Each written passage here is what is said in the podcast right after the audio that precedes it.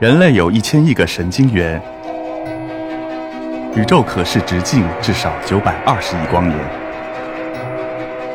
从无限小到无限大，在中科院 SELF 讲坛一起探索未知的世界。本节目由中科院 SELF 讲坛出品，喜马拉雅独家播出。当然，牛顿是天才的。其实牛顿据介绍说是商业学院的平凡的学生，只是因为当时伦敦出了瘟疫，他逃到乡间去，在乡间思考。当然故事就是苹果打到头上等等，故事不管是不是真实，但是说明问题。只有在乡间，不在学校里头，不过忙碌的生活的时候，思考的时候，才能做出创造来。现在我们活动太多了，没时间思考。你看啊，小学生参加多少活动，各种竞赛，中学生这样。我认为家长要改变一下自己的做法，让孩子一个松散的时间，在树下散散步，在湖里游游泳，让他们有思考一点，让他们去发明，而不是整天这么考试。考试是一个机器，考试当然很了不起。我也接触了一些个别的这个考试能手，我非常佩服他们。他们做题比我快得多，一眨眼就做出来。但是他们不知道要做什么问题，你问他做问题，他告诉你。所以家长们看得平淡一点，心里不要想孩子一个个都是考试能手，应该让孩子过平常的生活。考试天天都可能考试。你从小学考起，中学也考，大学也考。我进大学就考了100题，一天里头考100题，你想想看。所以考试很平常，没什么了不得，让他去考。考得好，考不好都不要紧。牛顿之后最大的科学家，大家能够是爱因斯坦。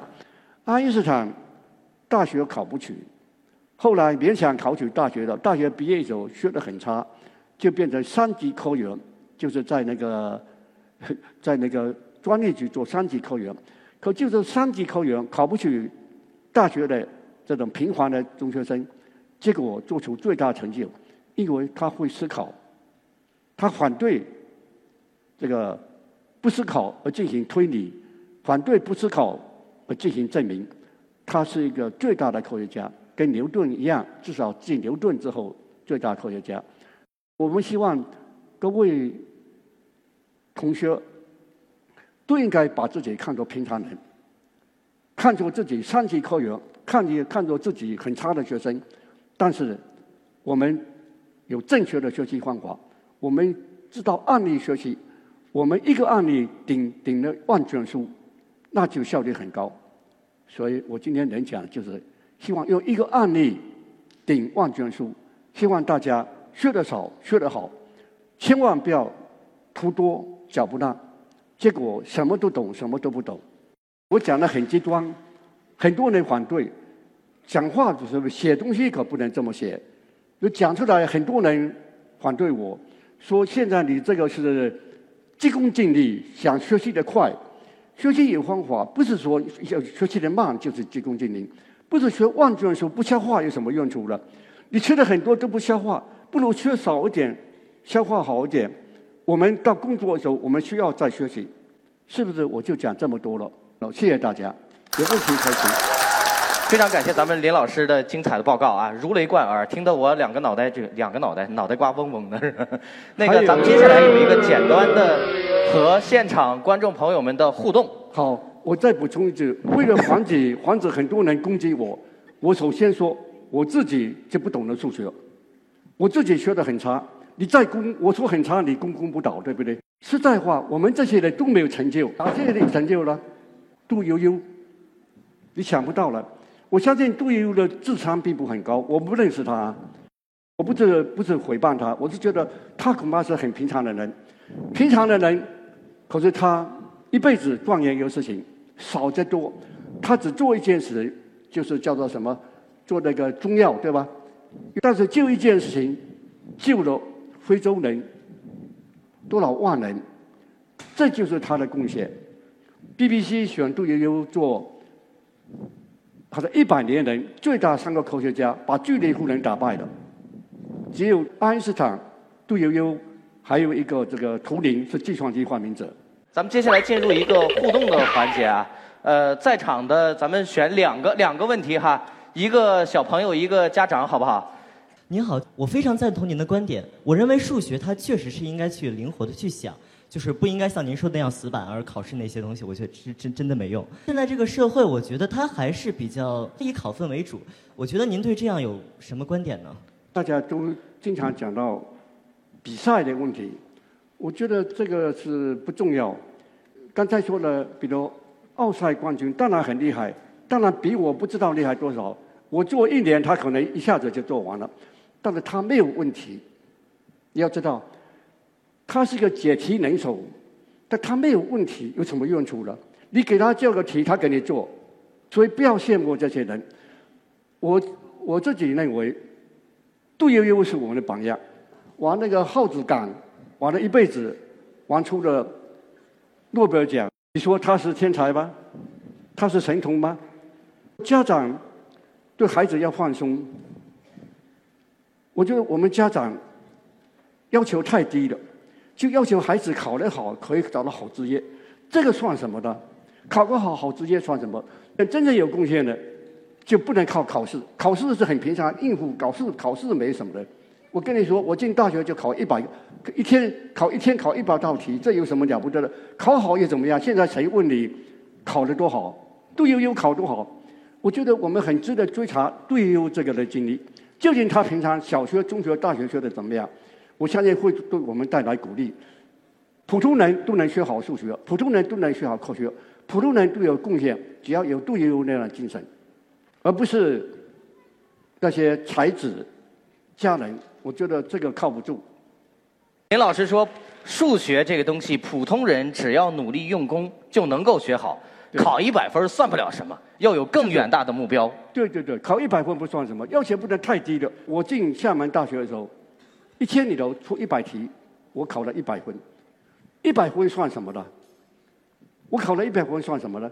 我后来就进科学院，到现在没有做什么好工作，我敢这么说自己，我都看不上自己，因为我没有杜悠悠那样的精神。杜悠悠当然是很幸运，他从年轻一直抓到正确问题，他看中了中草药，结果成功了，你都想不到的事情，所以家长。对你们的孩子要求要更高，一定不能说考得好可以找好职业，好职业算什么？爱因斯坦找到上级科员，爱因斯坦多大成就？上级科员算什么好职业吧？对不对？再讲一个，比如说，因为我们都很关心人大开完会选出很多部长，你看看部长的经历，大部分从科员出来的，这才是真正的人才。部长，你不能不说他是国家栋梁，大部分都是小学里头念得很普通的，在农村一步长了，然后从科员、科长慢慢做，这锻炼出来，这才是中国真正的人才。就跟大家解释一下啊，咱们林院士是30后啊，1935年出生的啊，所以跟我爷爷年纪差不多。对，那绝对是这样，超过比他爷爷大得多了。我才84岁。哎，我是个伪家长，但是呢，我想替家长们提一个问题。对，您刚才讲的很多，大家的掌声已经就是说明了大家对您的观点的认可。但是在数学上呢，否定一件事情比肯定一件事情容易很多。现在的这个评价制度或者是分数的这个评价的制度是不好的，然后我们要引导孩子们去思考，然后养成这种思考的习惯或者养成思维方式。但是我们怎么做才能让孩子？您觉得有没有什么更好的方式，比现在这个制度更适合我们目前的状况的？我是没有经验的，但是有一点，我觉得家长对孩子管得严，孩子承认是有成绩的。你比如说，国外一些学生，他们的孩子怎么教育？说孩子喜欢什么，应该鼓励做什么。结果他们孩子都去练动物学，因为孩子爱狗爱猫，孩子喜欢猫就他。去练猫学，喜欢狗练狗学，喜欢动物学动物学，都去做动物学行吗？这类行业谁做了？所以我们的中国家长比较好，要他把小学、中学、大学练好，这是基本功。把这个练好，做什么都可以以后，而不能说置之不理，让他自动的放弃他的教育，让他涣散。